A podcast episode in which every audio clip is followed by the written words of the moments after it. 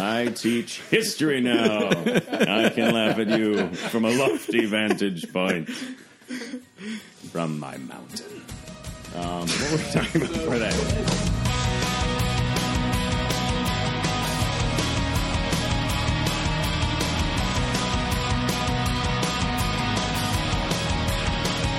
I came home today. Well, I was running and I, I came home and I was running faster and faster because I wanted to get home and pray for my wife.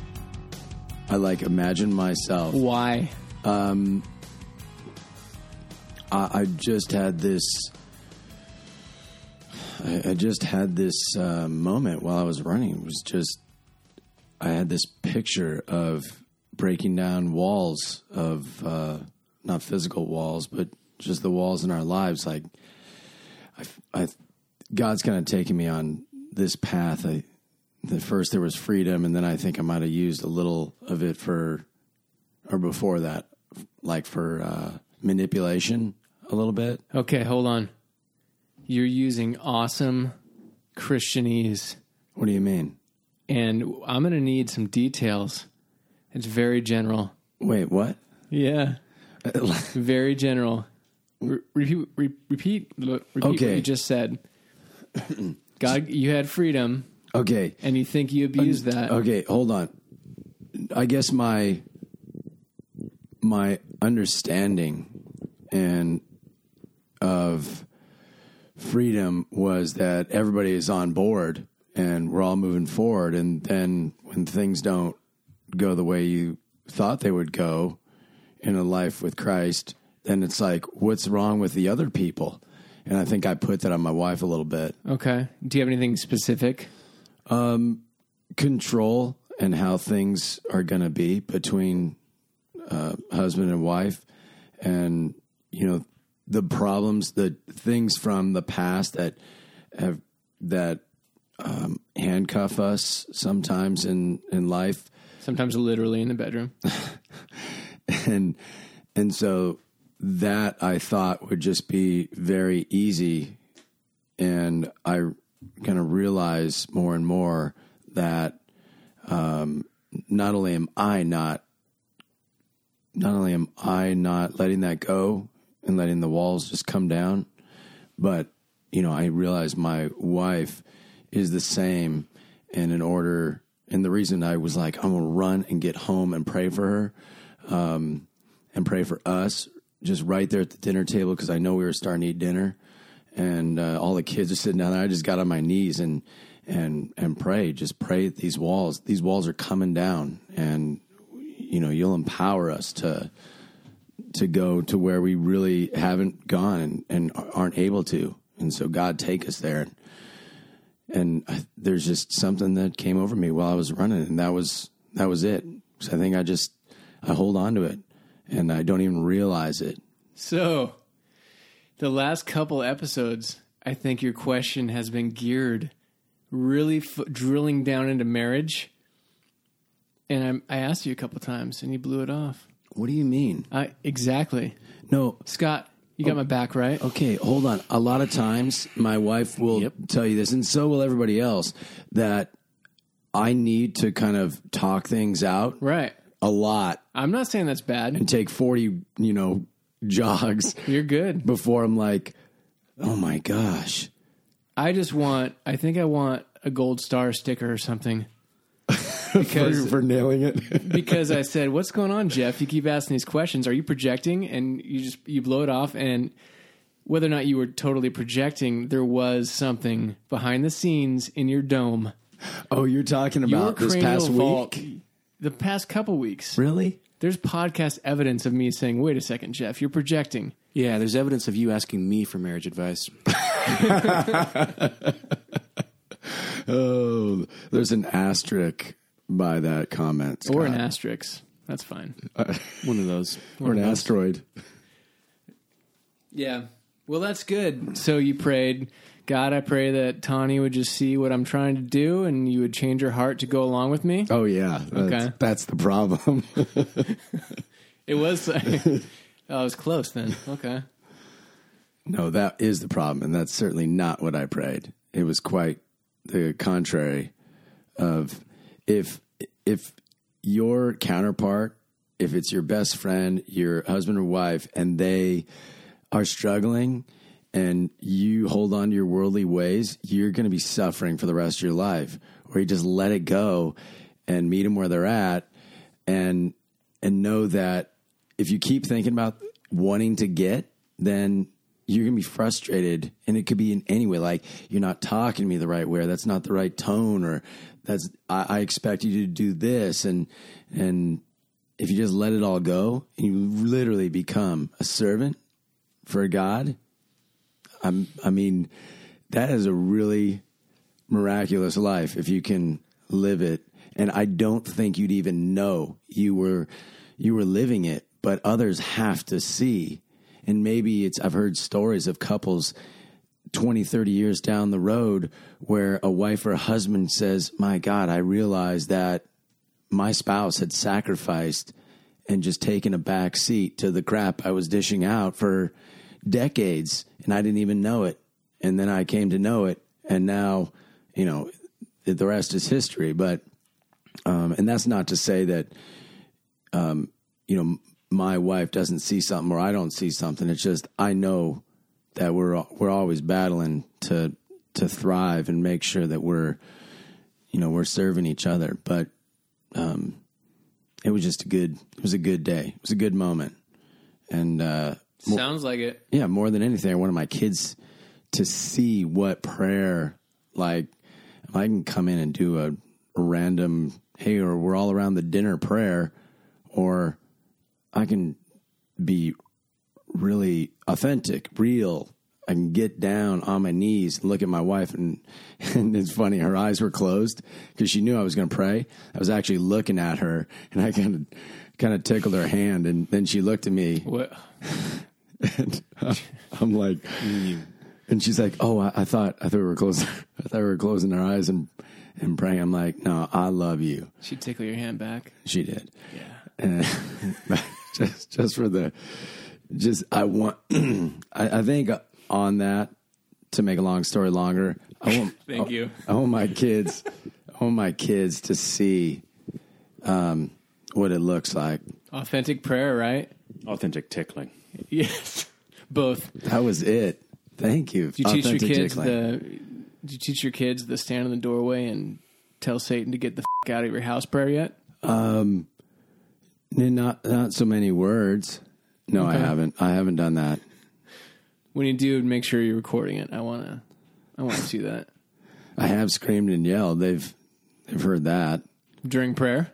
Oh yeah, Nice. Recently? This year. Okay. Well, that's, pretty very recent. recent. Yeah. Happy New Year, guys. Yeah. Oh, I'm sorry. In the last 365 days. Oh, okay. Well, we don't count 2016 anymore. If you would just edit about 79 percent of that out. Mm-hmm. Yeah. Thanks. Well, it sounds like you're making a change. At least you're aware of it. Awareness is the the start. I think it's just refinement. Hopefully, your awareness refines you, and you get refined by your awareness. Yeah, it's like wine. A good mm. wine. No, a good beer. Yeah, uh, wine mm. too. Yeah, I did want to mention something before we get into the All right, main, let's start the show now. before we get into the main thrust. I got a little feedback from the last episode, the Mike Fanning episode, starting a church. Oh, you you.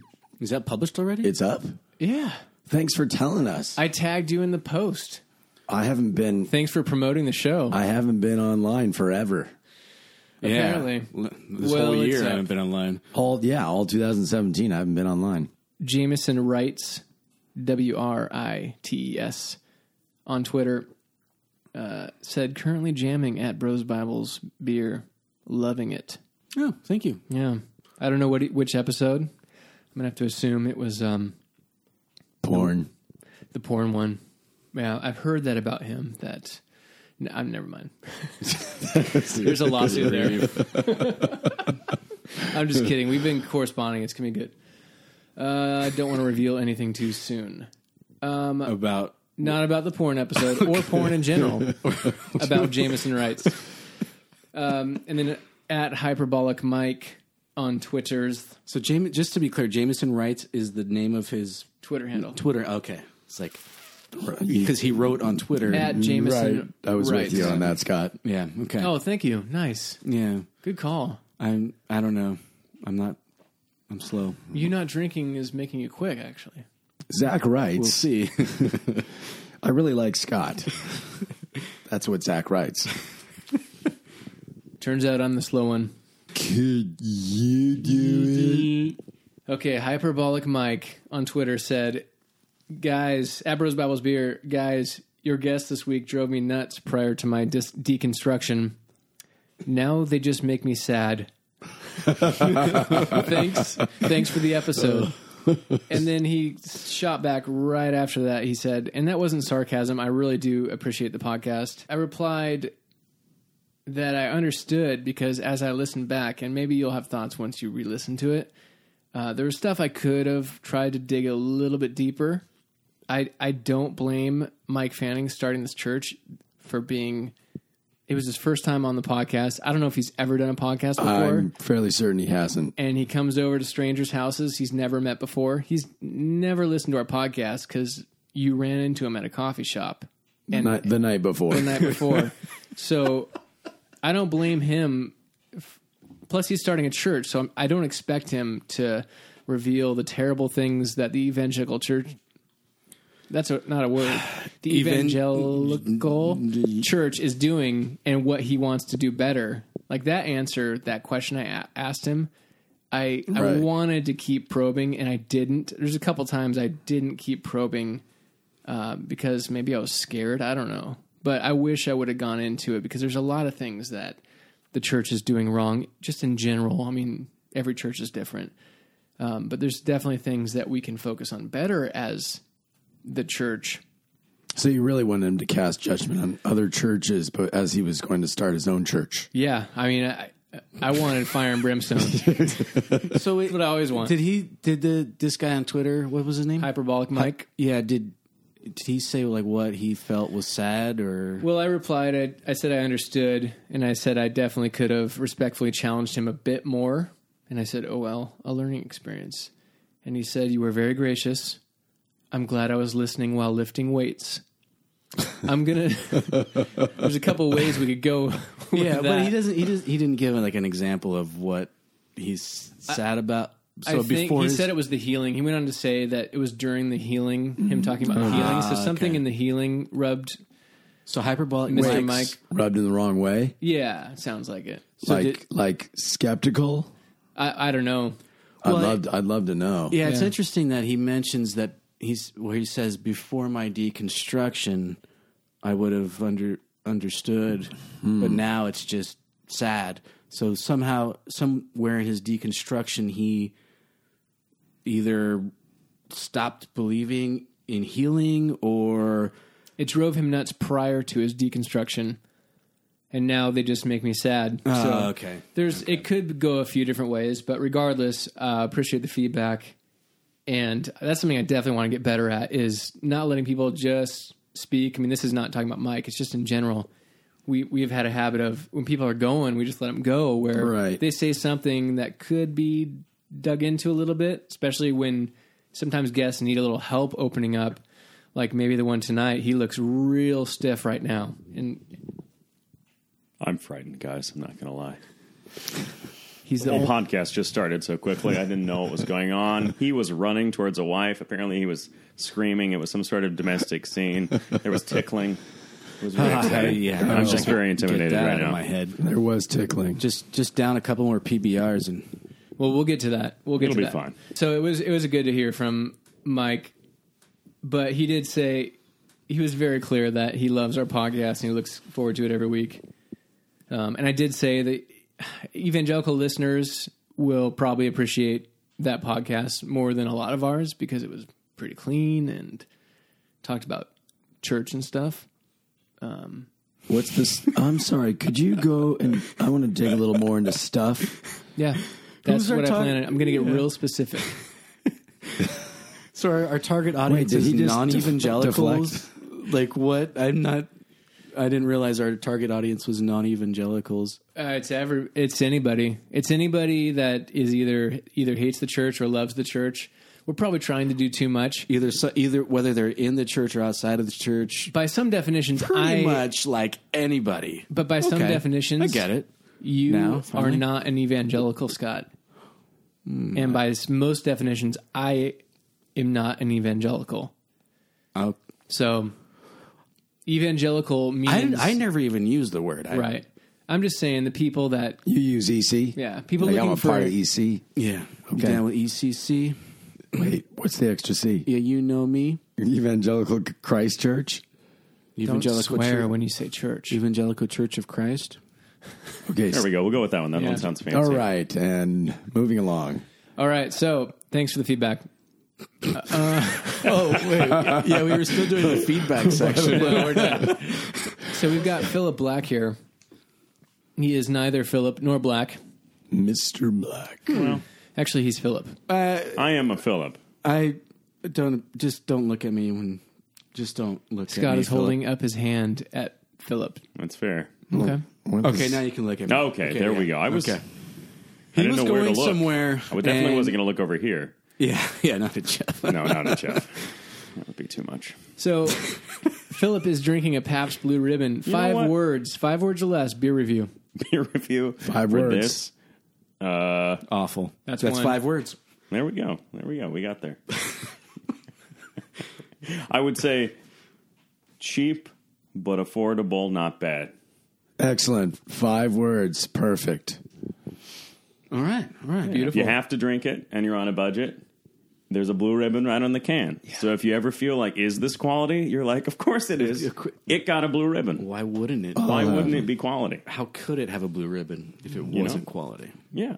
As a former Cub Scout, you're I respect ribbons. Oh, Yeah, I'm sick. You want your own? I want my own. Okay, Jeff was not going to drink, but No, now he was that not. I never said He was that. drinking coffee Okay. at 7:30.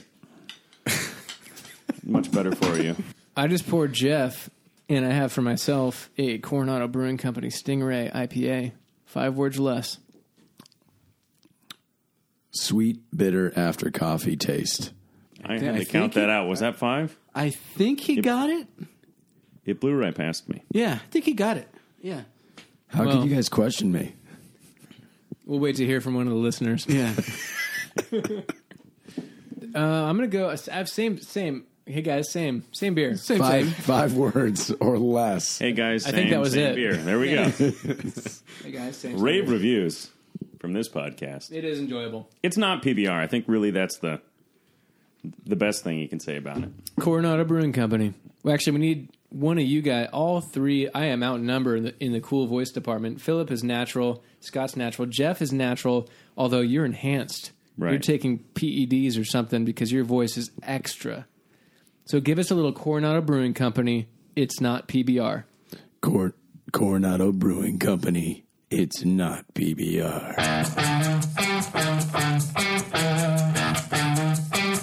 Hi, Philip. Hello. I love that. Just brings it right into focus with that response. Hi Don't- guys. Hey, hey, Philip. Don't talk about your victories. How you Zack. doing? What victories? Look what I did. No, that was Philip. His response was just crystallizing. And if you could see me, I'm making a focusing. Is that what that hand gesture is? Well, it kind of looks like like I'm wringing out. like a- you're It's wringing it's out like a- a terrible Indian rug burn. I'm either focusing a those are called. lens. focusing a lens, or just doing a disservice to someone in a major way. In a major way. It's terrible. wringing out a chamois. Well, wow. Alrighty then. All right, Philip Yeah. Black is here. Hi. I've Philip. heard he's got a good story. I um, yes. Can you take us to the very beginning? What was your conception like? Be- Well, I was barely present. Uh, can't say much about the details, but my parents were there, and I've never asked them about that particular part, so I have uh, nothing to say on that front.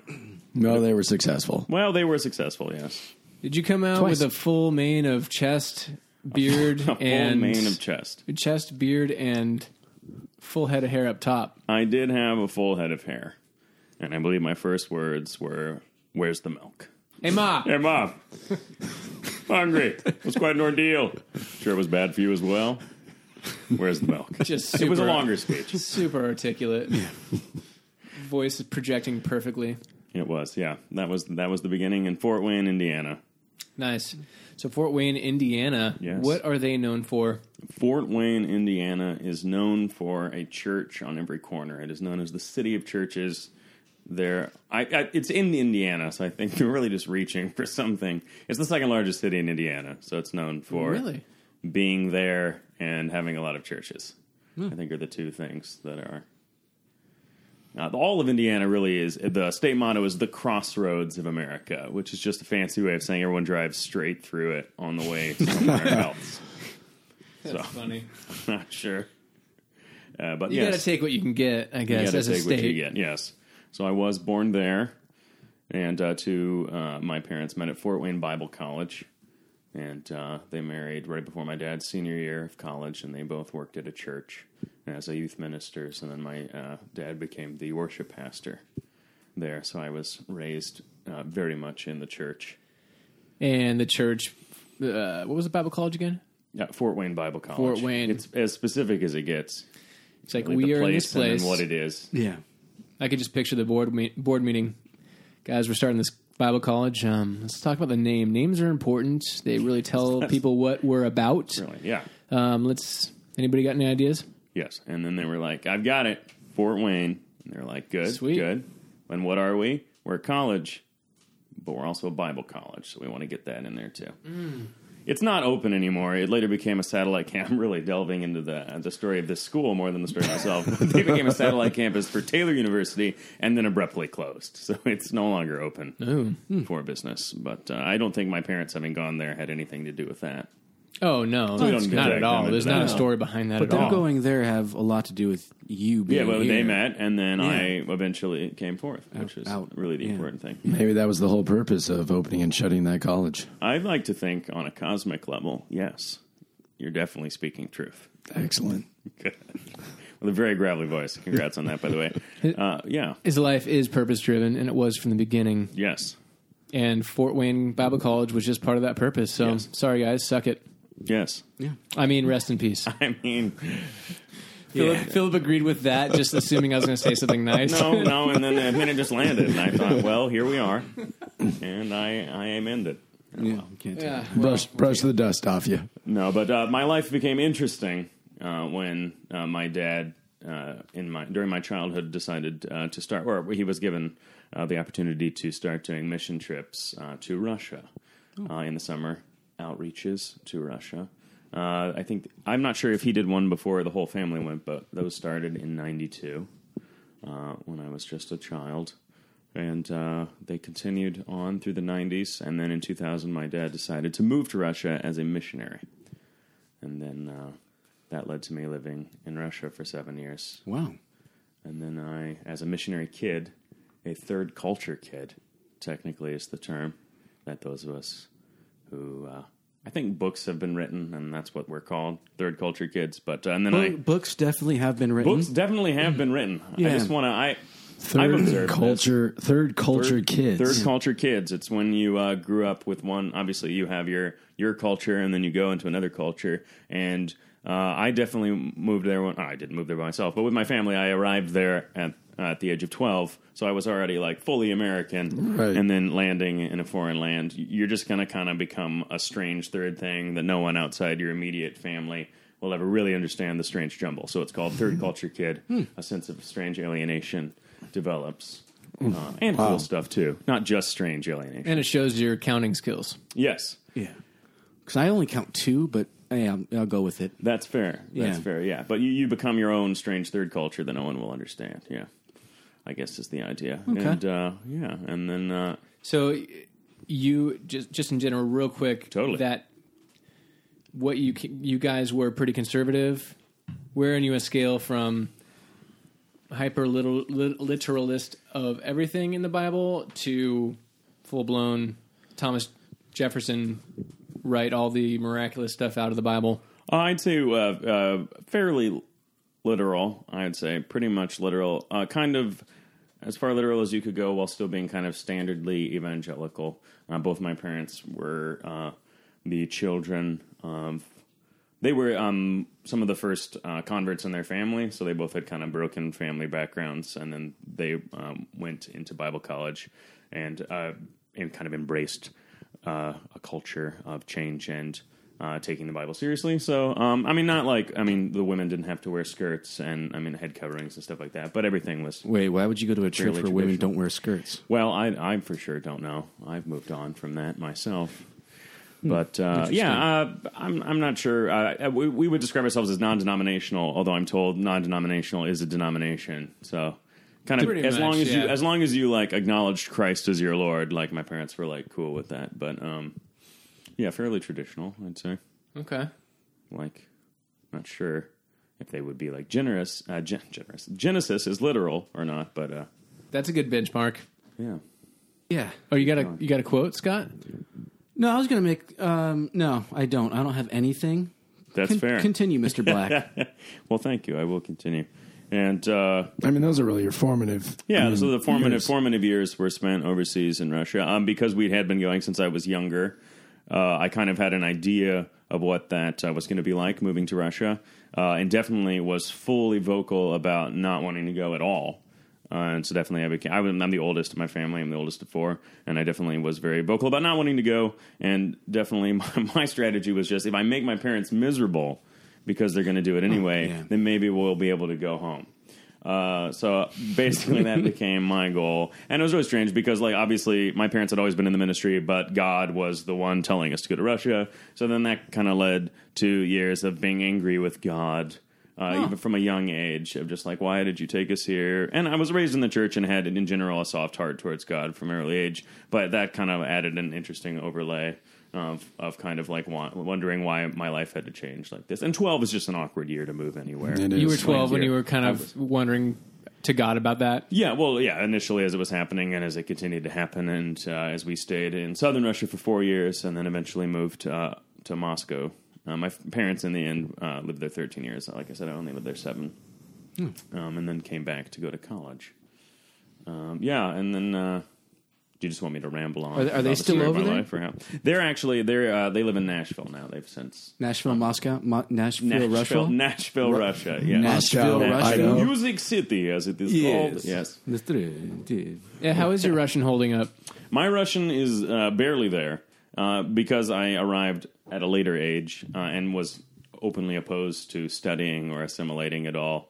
Uh, I basically just absorbed it by osmosis um, without any applied study and Yeah. conversational. I had conversational Russian by the time I ended. I could still fake it, like you would think I'm speaking Russian, but if I had to actually like translate something or hold a, a intelligent adult conversation very quickly, they would say that I was a a cheat and a liar. So, for instance, you might be able to say, Bros, Bibles, and Beer. It's really terrific. Oh my goodness, bros, Bibles, and beer. I'm not sure how to say bro, honestly. in Brothers? Russian. Brother? brothers, bra- uh, bratья, I would think, братья, uh, братья, Библия и пиво.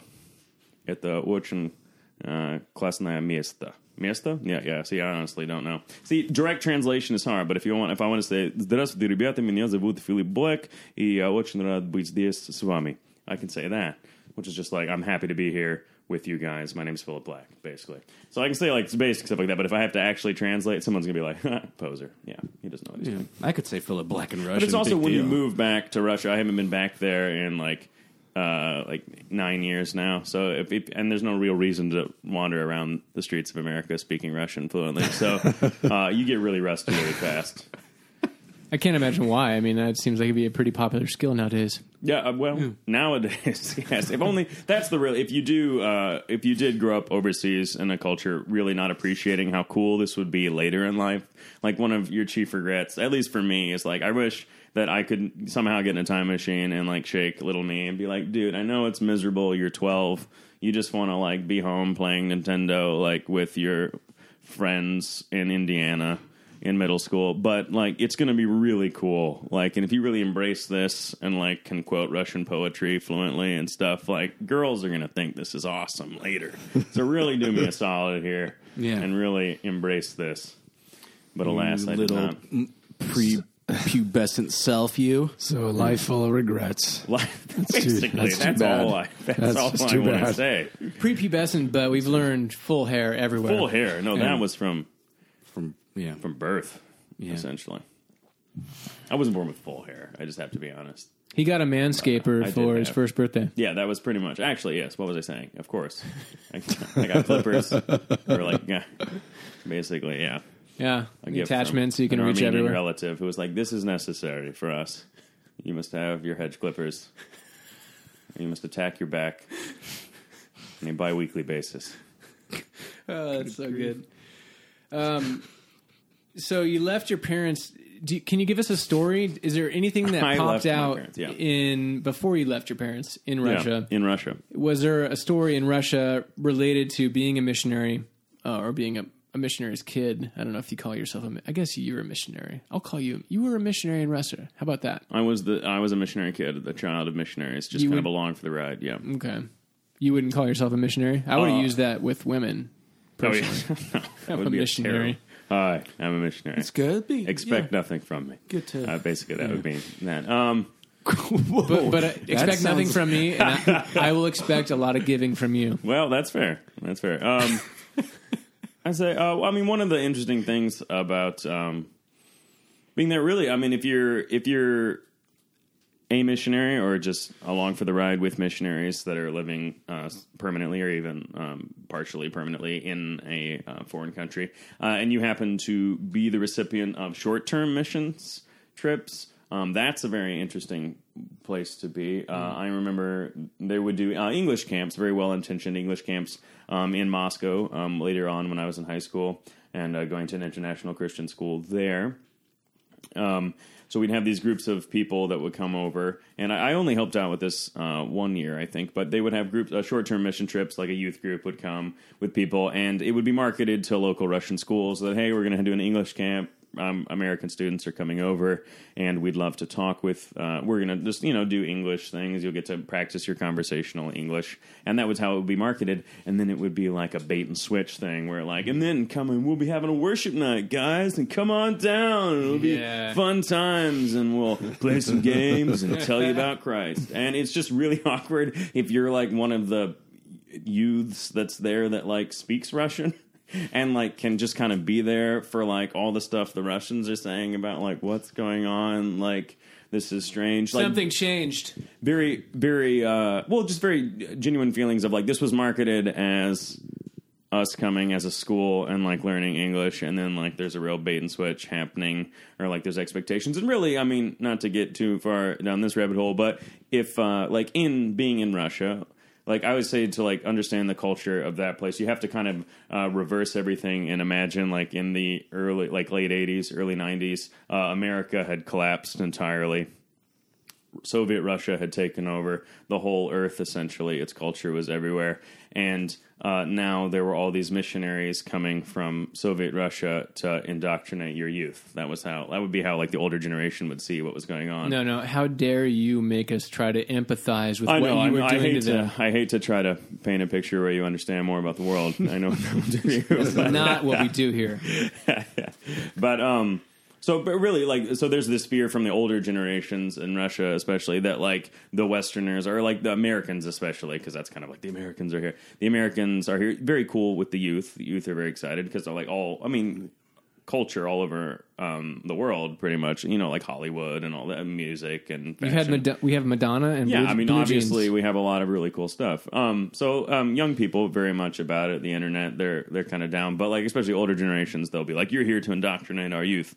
Um, so it was just very interesting growing up, where you kind of saw it from both sides. Where like you and the know, older, the older people were were right, by the way. yeah, no, that, that well, that's the weird thing is like if you look at it from their point of view, of course they're freaking out. Like you're here to like teach their kids what you were raised to believe were li- or, you know lies or like or you know like the America's trying to indoctrinate your youth, which is essentially exactly And then you what come we're- out, then they what we're trying find you, and you pull But, a bait like, and you know, switch. So not to get Just like political or anything, train. but like we're like no, but like we're right, so it's fine, and you should just change your view. You know, so it, it was just very interesting to like in a formative time in your life um, when you're deciding what you think about things like missions or church or sharing your faith or being a like proud Christian who carries the Bible and like spreads God's word. Um, when you just kind of see that in this strange like light that's influenced um, by politics and other points of view, and uh, just interesting things. Like, I mean, we first moved there in 2000, so like I was in sixth or seventh grade when uh, 9/11 happened, and so I saw all that from outside the country and just like everything about like later events like wars mm. in Iraq and Afghanistan and so on. Like just seeing that from outside the country and not being here for big cultural shifts in America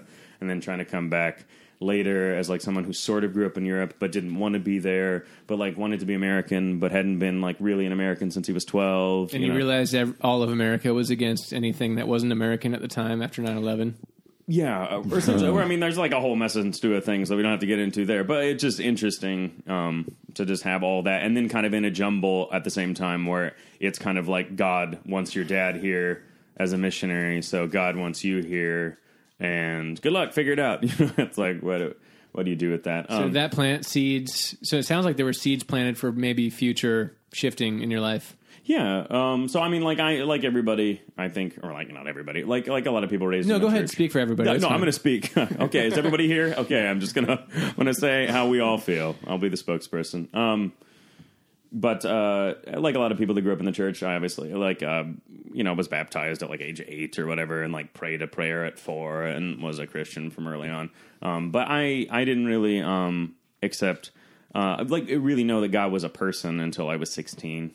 Um, it was uh, it was after four years living in southern Russia, and we came back, and I got a job as an assistant or a camp counselor at like a Christian camp back in Indiana, and had been apart, like homeschooled, and all these different uh, things in a foreign land, and came back and like finally had friends or like people, can other counselors, and it was like super cool and like one of those intense, like we're all here, like praying and, and there's a campfire and this is awesome and you guys seem to like me and this is great. Um, so that was kind of like when i first realized like oh god is a person and you can talk to him which was great. But now or especially later as i then aged past 16 and kind of started to head out on my own and go come back to america to college it was really easy to kind of look back at the time and think like oh but you'd been like living in an apartment being homeschooled without friends. So when you like met god maybe that was like everybody being there and like having fun and that intense feeling you had might have just been like, mm-hmm. oh, you're not alone and like Just there are other people. Yeah, like Yeah. so it's really mm-hmm. easy to be like, oh, I had this really cool experience and like part of it. I mean, like because now I mean I've, we can talk about this later as we go, but like now I've kind of come full circle and Yeah. kind of back with God and stuff, and now I can kind of see that God was there all along. Spoiler hmm. alert. Spoiler alert! Way to jump. By the way, you can. I feel like you're on fire right now. You are talking so fast. Is this faster than normal? No, I'm I, I well presently I'm doing a job where I talk for a living and I have a lot of script to get through in two and a half hours with kids uh, that uh, won't be quiet. Yeah. I gotta- So feel free to I gotta in say, at any time. I was actually talking at some point during your talking, but I realized my vocal cords wouldn't work, and I, I kept trying. And I'm like, what do I do? We'll come up with a hand signal. I Just throw only- something at I me. can There's a only lot do of the- books over there. I can only do the Just di- shut like, me up. My deep. Um, I can only, I was It's like, not even deep anymore. I What's happening? I don't know. I wanted to say, oh yeah. Sadly, like my voice is actually going too, but can apparently, tell. like you don't even. Uh, Seems like it's getting stronger.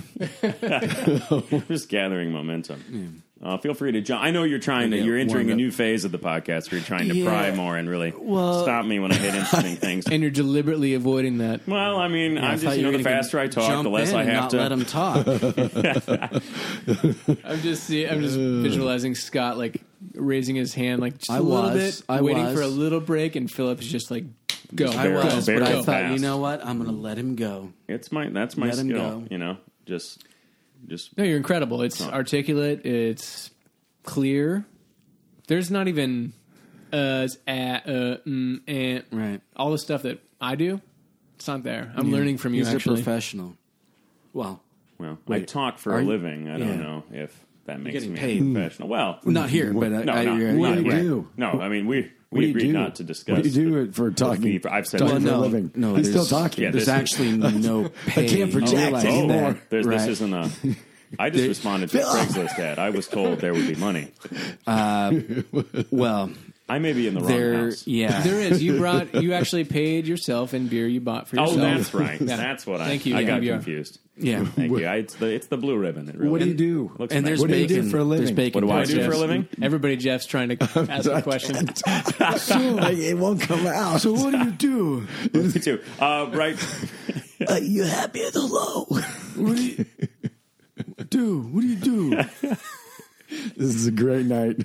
For the last uh, six years, I was an actor. Uh, that's what I ended up doing at college. I would have reasons never we guessed can that. Go into uh, very hugely unsuccessful. I'm sorry, No, I hugely would've. successful um, uh, actor, very famous. You've all been pretending not to know me. I appreciate that. You Um, okay? I'm sure we'll. Mr. Black. We have to remember to go back. Right. But this is okay diversion. Oh, Oh, good. thank Thank you, Zack. Thank you. This is good. because You were we- getting paid. You though. derailed me, so it's fine. Okay, good. Yeah, it's our podcast, bro. That makes sense. Yeah. Makes sense. You were Sorry. getting paid But for That's true. Getting paid with This the is beer, I where promise. wearing headphones would help. We'd hear each other trying to chi- chime in better. What? That's all right. Hey guys. To be fair, right now I'm I'm doing something where I teach history and I talk over children, so I'm used to like hearing vague sounds and just being like, "Plow ahead." Make them hear. Jeff's the vague sound. You're the vague sound. I think we found a new nickname for Jeff. Mr. Black. Mr. Vague Sound. But as an actor, you were getting paid, I was, and you were supporting own yourself quiet way. relatively. So Yeah. that's probably I better paid my than bills your average acting. actor. Yeah, I would like to think so. Yeah, Definitely how I slept at night. that's a tough gig. Yeah. What was your biggest role? My biggest role, uh, well, basically, I I just found a way um, in small theaters around the country. Regional theater is the technical term. A lot of places that are w- out of the way uh, to entice you uh, to come and stay with them. Uh, they can't pay a lot of money, but they'll put you up, so you don't have to worry about rent and things like that. So basically, I, as soon as I realized this was a thing, I would basically just. Uh, Find um, different through different connections and different auditions. I would um, Oh, that's cool. I would find different gigs and I would just string those gigs together and kind of make a strange, like, kind of circuit traveling road Like a show. traveling nurse. yeah, like a traveling nurse, just as you say, really healing people through my art. Hey, hey, art art can be whatever you want it to be. That's what I always said. Yeah. and justify. That's what Scott's nurse taught him. That is true. it is true. We were discussing that before the. Before I was going to say the camera started rolling, but this is all sound, audio only. Action. Did you ever do any singing? Did I do singing? Uh, singing, yes. Most uh, of the acting at regional theaters is a musical. Well, So- Did you ever do any singing outside of theater, like maybe side jobs? I never. I I started singing late. I didn't even know I could sing until college. Uh, I so I, I've always been very uh, uncomfortable uh, with the idea of me singing. So if I'm pretending to be a character, it's a joke, or I've really hyped myself up in like a show, it's fine. But like just me, like karaoke is basically my nightmare. You haven't heard the track before. You don't really know the lyrics. Everyone's staring at you. You probably have a drink in your hand. It's just like that's right, like singing, singing in general. Okay. horrifies All right. me, and especially as someone uh, who grew up in the '90s and thousands uh, with that's what we call that decade. I lived through the whole thing. I have no idea what it's called. The aughts. Uh, the aughts. Pardon me, Man, I am the pic- aughts. I am picturing you as the clock in Beauty and the Beast. I'll Wait, take it. really? The clock. I can I can hear you sing, singing through the clock. Oh, interesting. Okay, I'll take it. I'll take it. Yeah, and now I'm picturing it. Let's all picture It's- it. just go Wait, back. wait, hold on. mind. Yeah. Go back. Well, let's give it a second. Let's let Okay, the let's audience really picture live in it. this. And And I think we had that moment. I don't even remember what I was Scott, saying I'm before imagining that. you as the candlestick. That's what I, yeah. I think we're all there Thank you. in that moment. Why, you're welcome. Can we hear some Zack, of French course. accent? Zack, of course, would be Belle, Wee wee. I would be Belle. darling of the town, I have been Belle. famous Belle of the reader, ball. Belle of the ball. But spoilers. Hey, you want to take my daughter Belle out? Okay. We- we- oh. this, this is deteriorating. My apologies, everyone. Scott, why aren't you an actor? Get her back before midnight. oh wait, then no, that's Said a Cinderella. thousand Sorry. TV shows. And similar tropes all throughout those stories. So, Right, right. did So- we satisfy your question, Jeff? I want to make sure What you I are do for a honored. living. No, he meant now. what do you do now? What for do a I do living? now? Yeah. Well, he well, mentioned it, but you now weren't I listening. work for uh, a company that does interactive history presentations for fourth, fifth, and sixth grade. Oh, that's when you're yelling at the kids. That's when I'm okay. yelling at the kids. Okay. Well, in my free time and at work. I mean, just at work. Yeah. yeah. Interactive history Interactive presentations. history presentations. Wow. Right? Wow, there's an episode of The Office where they had someone. Abe Lincoln. Yeah. They, I don't have to. I I Ben- wear. I think it was Benjamin Franklin. I don't have to dress up like a character. That's what the Yeah. kids do, and I merely facilitate it as a teacher, as a presenter, as someone who pretends to know about history and does funny voices. Do, has the people that hired the people that hired you Mm-hmm. have they ever heard of YouTube? Have they heard of YouTube? Yeah. I'm sure they've heard of it. Yeah. We don't tell them about it. Though. No, we don't mention. No, don't tell Never. them about YouTube. No, I wouldn't. I wouldn't presume that they Yeah. would need to know that. because that may just steal business away. from Yeah, yeah, that would be Anyway, moving that would on. good. Sorry. Totally, totally. You should apologize. And then, so when did you die, come back to life, lose your faith, Oh, that get in whole a car accident? that whole fun. When thing. did all Well, that wow. happen? The car accident is still in my future. Oh, Someone well, I'm not driving okay, every then day Wait. in Delete- Southern delete California that. now. Who are you Delete thinking that. about? But I'm not sure. Is there is there uh So he's going to college. Oh, right. We were kind Right. of left out of college, Yeah, we kind of. which is okay. left out there. Everything belongs, guys. I thought you were doing belongs. a great job, but you left out like a whole chunks of your life. I life. know it was when I was interrupted.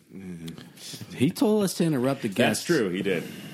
We were delving. No, um, yeah, I went. I ended up going to college uh, because I had graduated high school, and that was what you do next. Uh, and my- occasionally. I would. Yeah, I was the oldest. Uh, or that was just in my mind. That was what. You, yeah, it was just like, oh, everyone's doing this. Of course, that's what one does. Yeah. Uh, and uh, my whole family was still overseas in Russia, and I'm the oldest, like I said, so I was the first one to move back. Um, and the only real place in America that I knew was Indiana. We left when I was 12. We've been visiting in the summers, um, and so I started visiting a few colleges in Indiana and ended up liking the first one I went to because it was there. And The I Bible thought, this is College? fine. No, it was not the same. But it was Huntington University. Yes, the Huntington University In Huntington, U- Indiana. Yep, twenty five. Yep, exactly right. In twenty five minutes outside of Fort Wayne, the city of my birth. I love uh, those Yeah. naming committees. Right, right. Very well. It used to be called Central College, but then they were like, no, let's call it Huntington College. And then they were like, guys, we could call ourselves a university and have a new logo. And everyone said, give this man a raise. And Yeah. then they called it Huntington University, which is what it was called when I went there. Uh, and I, I went there without a major because I didn't really know what I wanted to study in college. I just knew that was what you did next, apparently. Uh, and because I'd done a play in high school, the guidance counselor said, "Oh, you'll you should take an acting class." And uh, it ended up being the only class I was in every day. So those kind of became my friends. You're required if you're male and breathing and in an acting class at a small college to audition for this play. If you're male and breathing and in an acting class, you will get cast in the play because small uh, small theater departments are very Right. low on guys. Uh, and once you're doing that every night, you're like, oh, this is fun. And then you're like, wait, this is a career. I, I had actually I ended up being a theater major before I'd ever been to a play Nice. like been to an actual play. Um, but I was like, oh, apparently, like you could do this for a living and study this in school. And I was like, well, why wouldn't you do that? You're in. Yeah. So, uh, And at the time, uh, was Jesus still living inside of your heart? well, it was a Christian college, so I would say. I So you would, had to lie Oh. about it and yeah, say so you no, you had to sign a community life agreement, and you didn't have to write a testimony down, but and you didn't even have to really be a Christian to attend. But uh, it was a fairly conservative school, and I had gone to, uh, especially when we moved to Moscow, I'd gone to a private Christian high school, um, K through twelve school uh, in Moscow, and then I went to a, and it, part of that leap to a small school in. America was I was consciously choosing like I knew I'd grown up in strange Christian bubbles kind of on the mission field and churches and stuff and I didn't want to make a too big a leap so it was kind of a safe move That's interesting. So you were you were aware you didn't want to shock yourself too much, or Yeah, like a huge state school where like I was alone and there was like you know twenty thousand people and like most people don't share any sort of values with you. I knew I I'm I tend to be a cautious person and plan things out, so I kind of was like that doesn't sound fun, a lot of boozy boys and girls. right? And I did not drink till after I was twenty one, so no, it was not about that life. So, uh, and actually, after I turned 21, halfway through A through college, the fact I'd signed an agreement saying I wouldn't drink booze while in college became something I was uh, annoyed by and would break when I wasn't on campus. But I was all about the gray areas around the rules where Mm. you wouldn't get seen but could I knew I liked you. fudge rules. Yeah. And then uh, I find it interesting that please when break he- in, tiny voiced man. When, when oh, I'm getting, I'm getting slammed by the. Oh, I got a cramp. Uh, well, I'm gonna isolate that so hard. Please break in, tiny voice man. Okay, so it just my my red flag went up in my brain when Zack mentioned, you know, did you you know lose Jesus then or and you said, well, no, you know, I was going to uh, K through twelve, Right. pr- you know, uh, Christian school, and you know, went to private uh, Yeah. college, uh, um, Christian school, and and I think that in there lies the the problem with posing. You know, it, we get put kids get put through school, and then what's the next step? Yeah. Go to the the Christian college and Yeah. and then graduate, and then and then it's like, wait a second, how come everybody still isn't practicing? yeah. You know, the life of Christ, and you know, I think there's a a facade. I mean, do would you agree? I mean, is No, is totally. a- Yeah, I would. I would describe myself as a cultural Christian. Uh, growing up, I think there had been moments of clarity where I kind of uh, met with God and talked with God. And, I, and looking back now, I can kind of see God having been there the whole time. But um, especially being raised in small Christian bubbles and only having experienced um, an atmosphere of faith that's kind of around you that you don't necessarily have to participate in, but it's just kind of provided for you by other people who've experienced change in their lives and know Christ. Um, you kind of have this positive atmosphere, but don't have to claim it at all for yourself. And uh, especially in college, as I got older and started thinking more, um, I just uh, I, the, the really I would say the crumbling of my facade, which is really probably what it was the kind of the facade of cultural Christianity I had over me, where you kind of follow all the rules and do the right thing. I'm the oldest son of missionary parents. I wouldn't do anything, you know. I wouldn't like. I, I remember like a few times I cursed in front of my fam- parents, and I never did that again. You know, like you would do all the Right. check all the boxes, mark all the eyes or whatever the phrase is. Um, There was that one time where you snorted coke yeah, off like, a yeah, hooker. no, and totally off a yeah. It was a dark moment. It was an alley. She insisted it was some Hey. sort of chocolate. As long as you pay her, what- make sure you pay her. Okay, well, as long Is okay, this- it's fine, guys. Really, let's move Belle's on. dad's back. I'm having flashbacks. Belle's dad, what are you doing here? Back to the castle with you, sir. Belle's dad is a pimp. No, but the I hope this is edited. uh, the crumbling the crumbling of my facade began um, when I started acting, and then it was like there in this theater department that I ended up being in. It was kind of this weird thing where um, the guy run it was a, a small Christian college, but it had a random, really legit theater program um, because these guys that had gone to uh, a college, I forget what the name of the college is, but it's a university in Las Vegas. They had both gone and gotten their masters in theater there, and they randomly ended up running this theater department. Um, and they Did were, God call them there? I don't think he did. I No. think probably in the end, but I don't think they necessarily even went there because of that. Um, and it was interesting because they kind of they ran it in a very legit manner. If you're kind of in the arts and in the theater scene, but they kind of were in terror of it being turned into a, a Bible and, and sandals and kind of ministry drama. Like they really wanted it to be a theater program and do real shows and art. And and so we had so that was kind of my first sec, sort of secular experience within some uh, within a very Christian place and kind of, and uh, kind of seeing other viewpoints, um, which I was very susceptible to, having been raised in somewhere where I already understood that you could see the world in different ways. Um, and then uh, when I got my first theater job, um, it was at Timberlake Playhouse in Nowheresville, Illinois. Um, and I was the, so it's a crazy little theater where it's basically a summer camp where all the buildings are crammed up against this theater in the middle of nowhere uh, in Illinois. And I was the only straight guy there, and there was just chorus girls, gay guys, and everyone's just running around drinking and doing whatever they want in the woods. And Wow. this was my first like non-Christian bubble hmm. dream. Or not even a dream. Dream. Basically. It was a dream. dream. No, It's but it was twenty choir job. girls, It felt like fifty dream. gay guys, and me, and me in the woods. there. They're being like, "What Dream. Run, Philip, run! So basically, uh, that was where I started drinking heavily because there was nothing else to do, and I didn't really know how to relate to any of these people anyway. Uh, yeah. So that was a whole thing. Uh, but but the reason I bring that up was I think the first chink in my armor of the culture of Christianity and all my assumptions.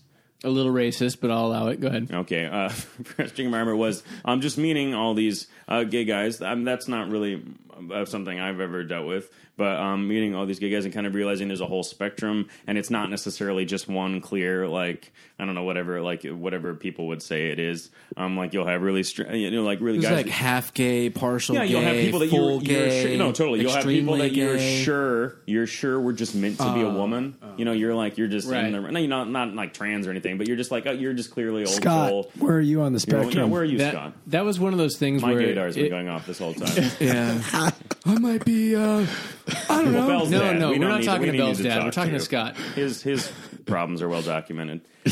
And they're making Disney's making a new movie, but um.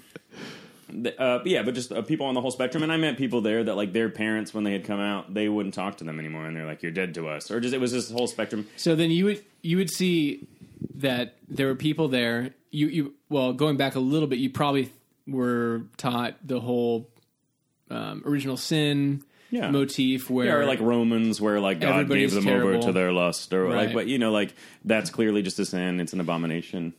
Hey, Sorry. how's it going? his fiance just My came fiance just came in at a very awkward moment. Um, Well, switch topics. switch topics. but you would start to see that Well, I, I basically, in my heart, it was like this thing where because the Bible clearly says that being gay is a sin, essentially, and these people, these friends of mine now that I'm doing shows with, there's no like if, if say I have trouble, you know, like I have trouble with lust, or you know, like like many people I grew up, you know, struggles with pornography, even being like, don't lump us into that. don't I won't lump you Okay, into that. thank you. You're fine. Belle's dad.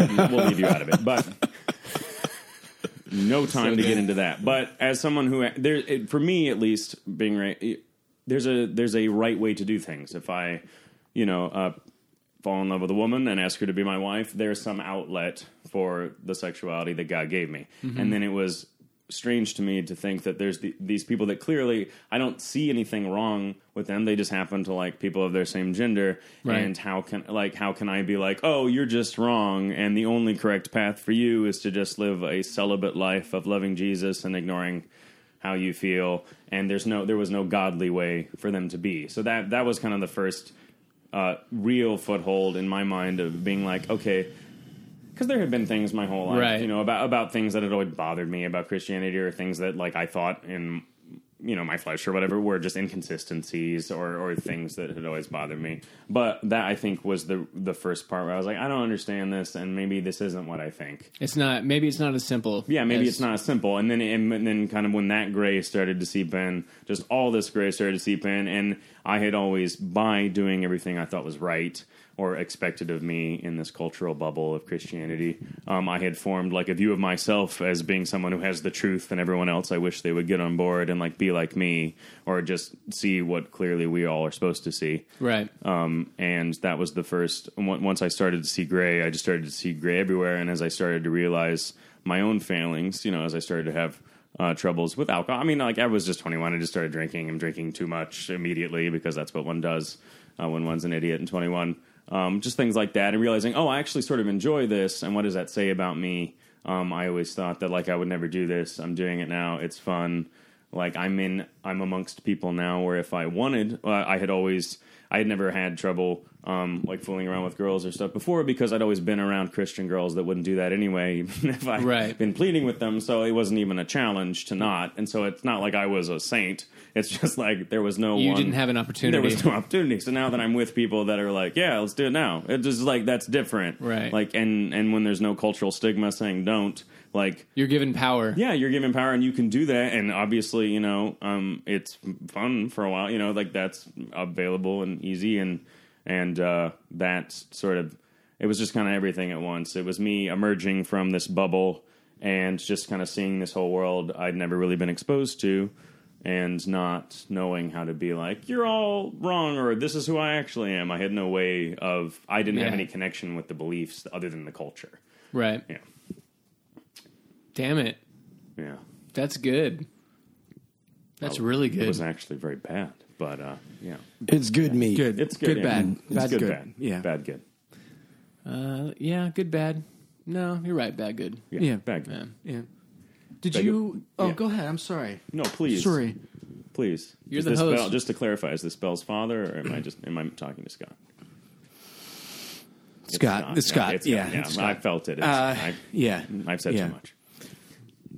Um, no, you meant you, you just mentioned that uh, it was these cultural beliefs. I mean, is Mm-hmm. that how you thought about maybe the ma- major beliefs, or uh, what else about Christianity do you think is cultural, whether Yeah. re- as opposed to uh, like scripturally based? Yeah, uh, I would say that um, I had always, from a young age, and especially um, 16, when I kind of felt like I met God or started to interact with God as a person or someone you, who you would talk to and would talk back to you. I always believed in God. I always believed that we were here for a reason, that someone out there loved us, that there were bigger truths that we could experience. And part of me, um, initially starting to act, had been uh, realizing many different things about uh, art and speaking truth and what that means and what that says about God. And it was all like God was in it from the beginning. And now looking back, I can definitely see His hand the whole time.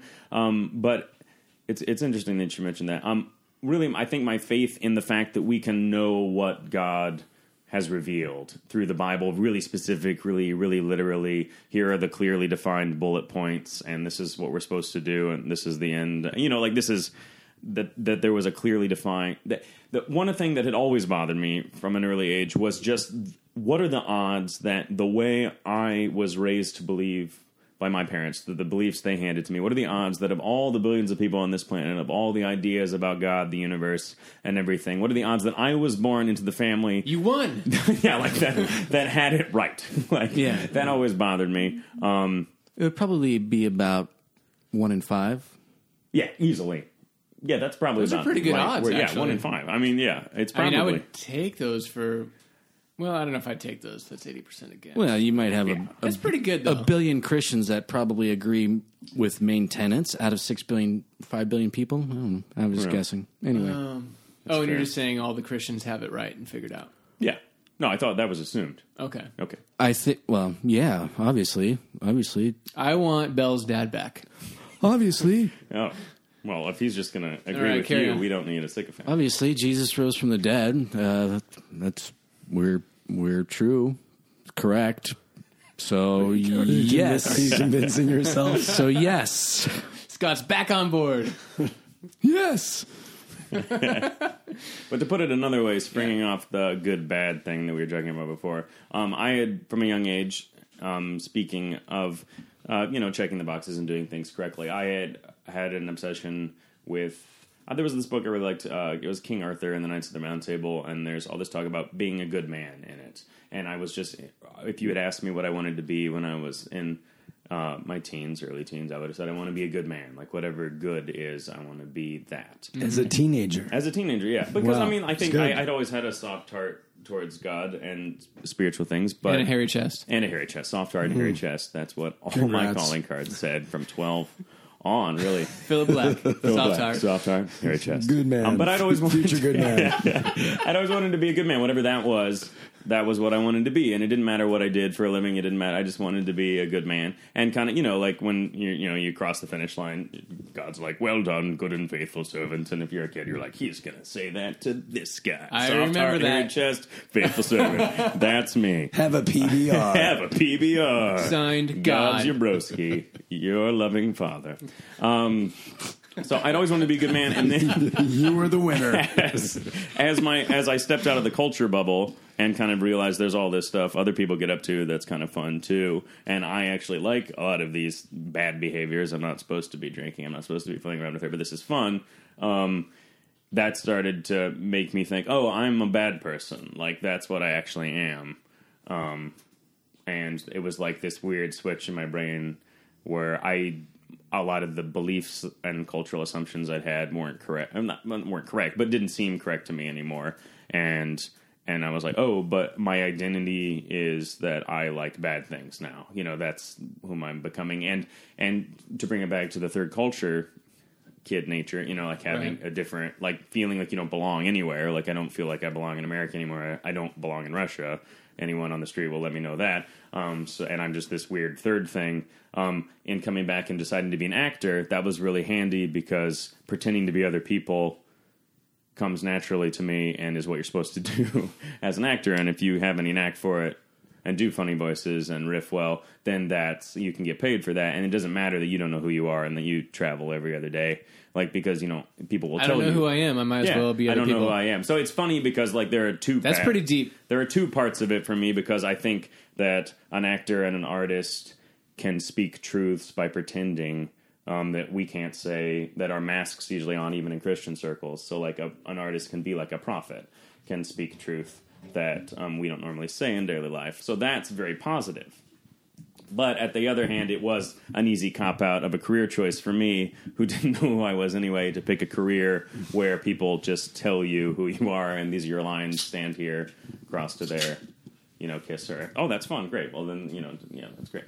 So, um, I know. There's a whole tangled mess there. So, I I feel like you're heading towards the edge of the cliff in this story. in this story, Is there is there something there? Because you're talking about I started doing bad. I started identifying with uh, I'm just doing Yeah. bad, and so where did that lead? Well, I mean, I th- I sorry, think- where did that lead? Where did it lead? Well, it kind of led to me just deciding that I'm I'm not gonna tell you know like I'm gonna just do whatever I want, and it just doesn't matter anymore. And I kind of like I was saying, I carved out a little life with little regional theater gigs, and I would feel really lost and not necessarily know who I am, but I'm paying my bills. I'm I'm having a good time. Essentially, like I'm not happy. I don't I don't really have a place in the world, but I'm just getting by. And I was like, well, I guess that's all you really do is you just get by. You were very literally like a, ba- a vagabond. Vagabond. Yeah, a, A vagabond. A vagabond. vagabond. Yes, a vagabond. Like Yeah. that's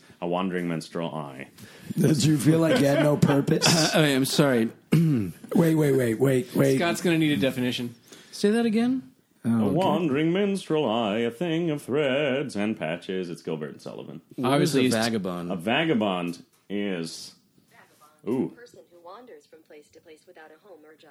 Oh, that was me. Well, I had a job, so technically not a vagabond. You were trying. I was trying. Uh, yeah, Yeah, I thought you said menstrual eye. a minstrel. I did say a minstrel. Not it's spelled with an menstrual. I, though. Good grief. Minstrel. and it's not like a minstrel show. That's something else as well. There's many missteps we could take with it. The But menst- I, meant, menst- I meant someone who Yeah. sings songs with a lute for a living in the Middle Ages. the menstrual monologues. yes, yes. That's actually a show I did in college. He lied. Uh, no, that's not a shot I did in college. But It's uh, part yeah. two of. Yeah. Anyway, Yeah, So Jeff was going to go deep right before. Jeff was going to go deep, and it's then we playing. derailed it It's again. playing Someone periodically. covered up the hole I was trying to dig. No, well, Well, that's typical. blocked. How many bodies do you have in your? Wait, what?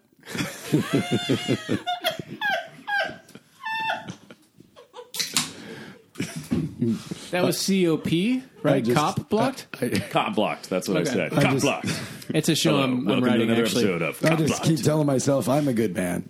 Cops keeping criminals off the streets. What you gonna? What you gonna? You've been Nobody cop has blocked. any do? idea what's going on right now. I think Belle's dad is singing the. Uh, Yeah, Enough, sorry, sorry. enough, All right, Jeff. Go. enough. Jeff, tiny voice man, come on, bring it back. Ridiculous. So, so you just find yourself kind of living lost in, Yeah. in your acting career, and you, you're paying the bills, you're getting by, you've you've found a way to survive and Yeah. move around the country. Kind of embracing it, almost like recognizing that I am lost. Yeah, I'm just like I'm just I am this, and I don't think you can know what God wants. Like But- that was essentially where I landed. Are you thinking that this is the life I'm going to lead for the rest of my life? Yeah, essentially. Was that sad to you, or did, did you think about Uh, it? I Contemplate. I mean, on one level, it's kind of fun if you think if you grew up in a very not in a, a hugely strict sense, but if you like, there are rules and there's who you got to be, and you know you're going to have to sacrifice and give of yourself and be loving and blah blah blah, and then and you're like, oh, or you could do whatever you want, and it's meaningless in the end, but have fun. Like, I mean, there's a certain amount of like, well, this is cool. Um, and this is fun, and I make new friends. But you you were young at this time, right? Yeah, You're mean, still, I'm still young. early yeah, twenties. early twenties. Yeah. thinking that this is what I'm going to do for the rest of my life. Yeah, and I'm like, sure, I wasn't saving up for anything in the future, and it was all you know, paycheck to paycheck. But it was you know, paying my bills, and there's um, a million actors that can't even do that. So ha, suck it, actors. Ha! Suck on his kicking them minstrel. while they're down. That's gonna be one of the qu- quotes that I have inspirational quotes throughout the week on Twitter. Suck it, actors. Suck it, actors. Philip Black. Philip Black. I teach history now. I can laugh at you from a lofty vantage point from my mountain. Um, what were we talking about for that? That's so good.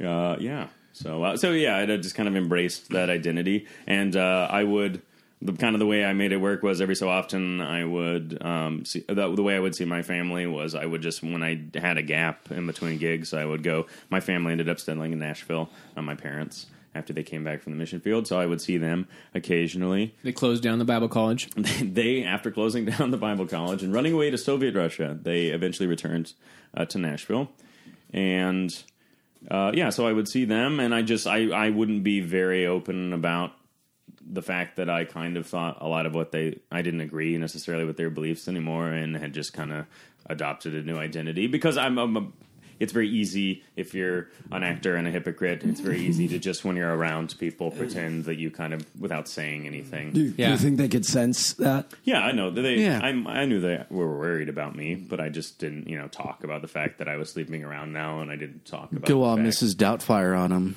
Yes, yeah. Well, not with, well, with the dress. Yeah, I think that's what they expected of me. Oh, I wasn't expecting that, but No, well, okay. Yeah. I lied about the dress.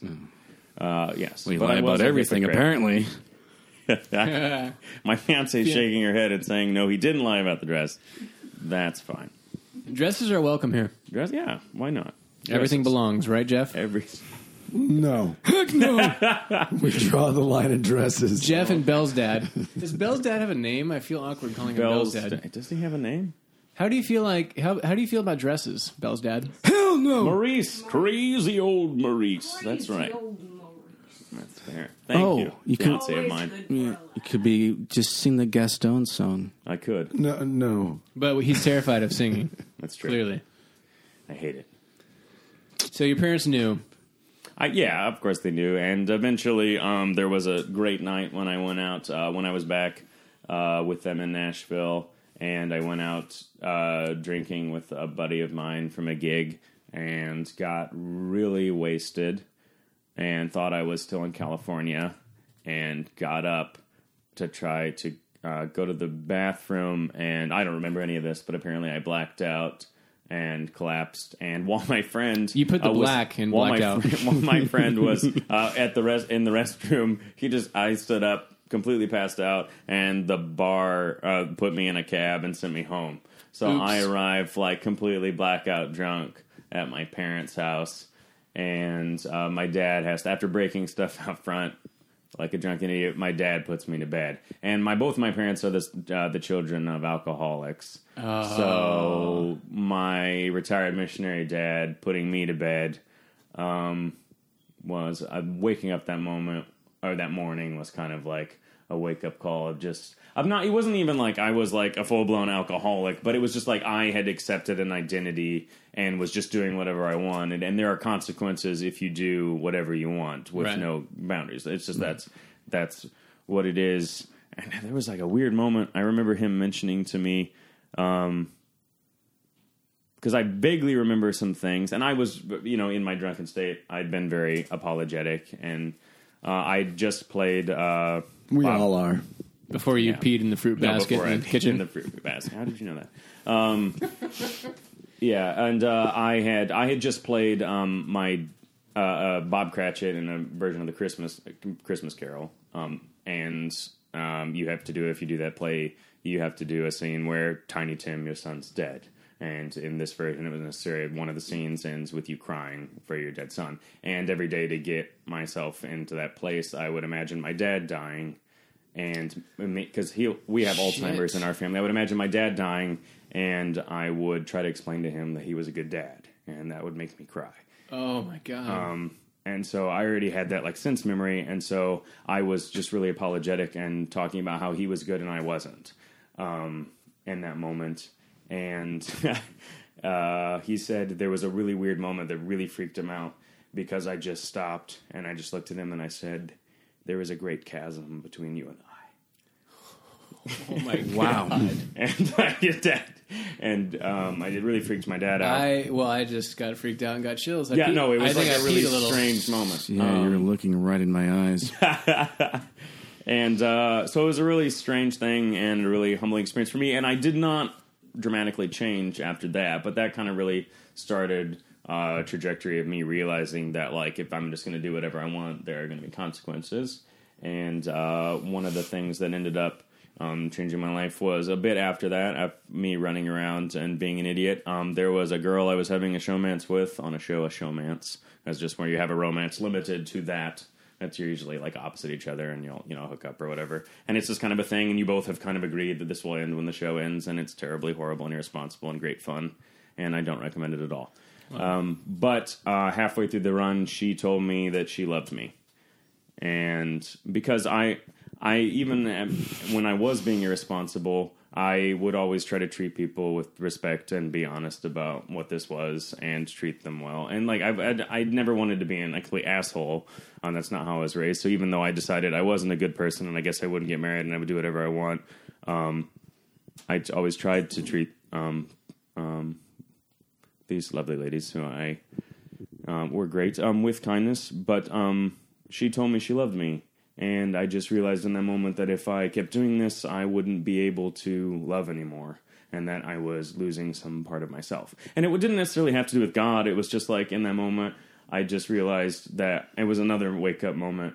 Where I was like, she loves me, and I'm do I'm just completely being selfish, and this meant nothing to me, and doesn't matter, and I don't I'm not this person that I'm pretending to be. So, I just got to compliment you a little. Well, hopefully you receive it as a compliment. You seem very, from the beginning, self-aware. Like I know you're older at this point, but this is like a pattern from 13 years old. Right. You're aware of X, Y. You're aware of X, Y, and Z. You go off to college. You're aware that you might not be able to handle the mainstream uh, college experience. So you decided to wean yourself off the uh, Yeah, the conservative missionary status by going to a Christian college and like you're just aware of yourself in those certain moments, which is Well, it's awareness powered by cowardice. Really, it's like trying to take the easiest. that's what I, that's what I was going to say. yeah, that's what I was about to cowardice. say. Thank you, thank you for calling me on that. But it's oddly, I, I think it's pretty rare. I, I wish more people had that self awareness, or at least that desire to seek the truth and to know why you're doing what you're doing. And Yeah, it seems to have helped you. I mean, yeah. I mean, it's definitely helpful to process if you have a certain self awareness um, as things change. But um, that kind of started a trajectory in my life where I. I kind of knew that what I was doing wasn't working, and I just started to try to do the things that I'd always been told to do um, instead. So I started trying to go to when I was on a gig, I would try to go to a church again. And the random thing was, I happened to be at a theater in Ohio around about this time, and on my next gig. And the first church I went to, the sermon series they were teaching was about uh, God's plan for sex. That's what it was called. And it was the first sermon was all about confessing sins in your life, and that God's not there to judge you, that He has a healing plan for you and that there is a so it was just cool because it was like everywhere i would go to these churches it was like just what i needed to hear and it was like kind of god speaking just to me and uh even uh just to talk about like being a hypocrite like a year before i had been i had kind of had a similar experience i was trying to um, come back to god and there was a i don't really know how i feel about prophets and biblical prophecy necessarily and people being like speaking over you uh, that's always made me kind of uncomfortable I mean, I'm not sure still. What Me I think too. of it. It's it's just kind of uncomfortable, and I mean, it's kind of presumptuous and odd. But there was a guy that had come to the church I was visiting at that time, and he said, and I still think of this. Um, he looked at me and he said, "You're going to be a great man." And to me, and I think about it now, what that meant, and I don't know, like what that meant to him, but like to me, now that I matter. look, now that I look back, it's God saying that you wanted to be good and you knew you were bad, but in me you're great. And mm-hmm. that it has nothing to do with you. It has to do with what I've done for you. And that uh, I love you in spite of everything. And Um, uh, the thing that had also been with me the whole time, and that I'd kind of hypocritically not looked at, was the fact that God is Emmanuel. And when I was back with my parents, being a hypocrite and not telling them about all the things I was up to, they would go to a church where you take communion every Sunday. So uh, they were still taking communion, and we were raised that you take you want to get right with God when you take communion because you shouldn't take it falsely.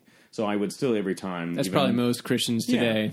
knowing I was a hypocrite, like I Based would on scripture. I'm just saying. I would still take it, but the prayer I would say was, you know, I would just say a simple prayer, and basically I would say, "You're Emmanuel. You are the one who sits in the shit with us, and you love us in spite of everything." And for some reason, that stuck in my mind the whole time, and uh, it was just kind of cool because as I I started to just do everything I was told to do when I was younger, and to talk to God and go to church and listen to God and try to make smarter decisions, God just met me in spite of everything.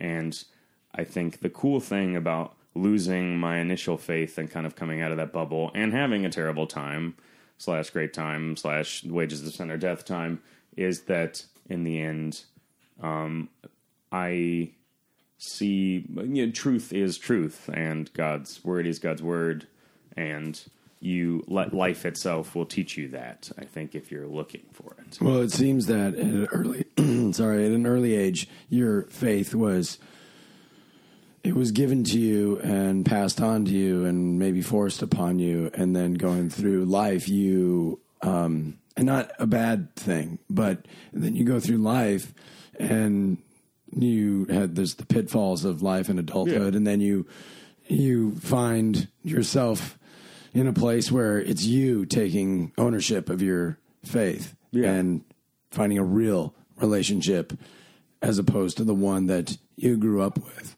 Sorry, you grew up with. Yeah. Well, and I think that's like coming of age and finding your own faith. Right. And I think that in general, that is what it is. And I think just because it was a little more dramatic than normal, because, you know, I just like grew up on the other side of the world and then came back, you know, it's just like it's going to be high stakes. And then I was in theater, so everything's going to be dramatic anyway. Yeah. It's going to be the most possible. Can you um, can you give us not us? Can you give our president elect Donald J. Trump a message Yes. in English from Putin? From Putin. Yeah. Uh, gosh. Brother of mine. yes. I am very happy that my plan has worked, that I will now have you instead of that strange beach woman.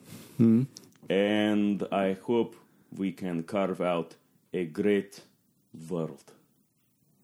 Oh, great. What? World. No, you're in this scenario. You understand? You cast yourself as Trump. You did, So I got to hear some Trump. yeah. Start over. Come on, tiny hands.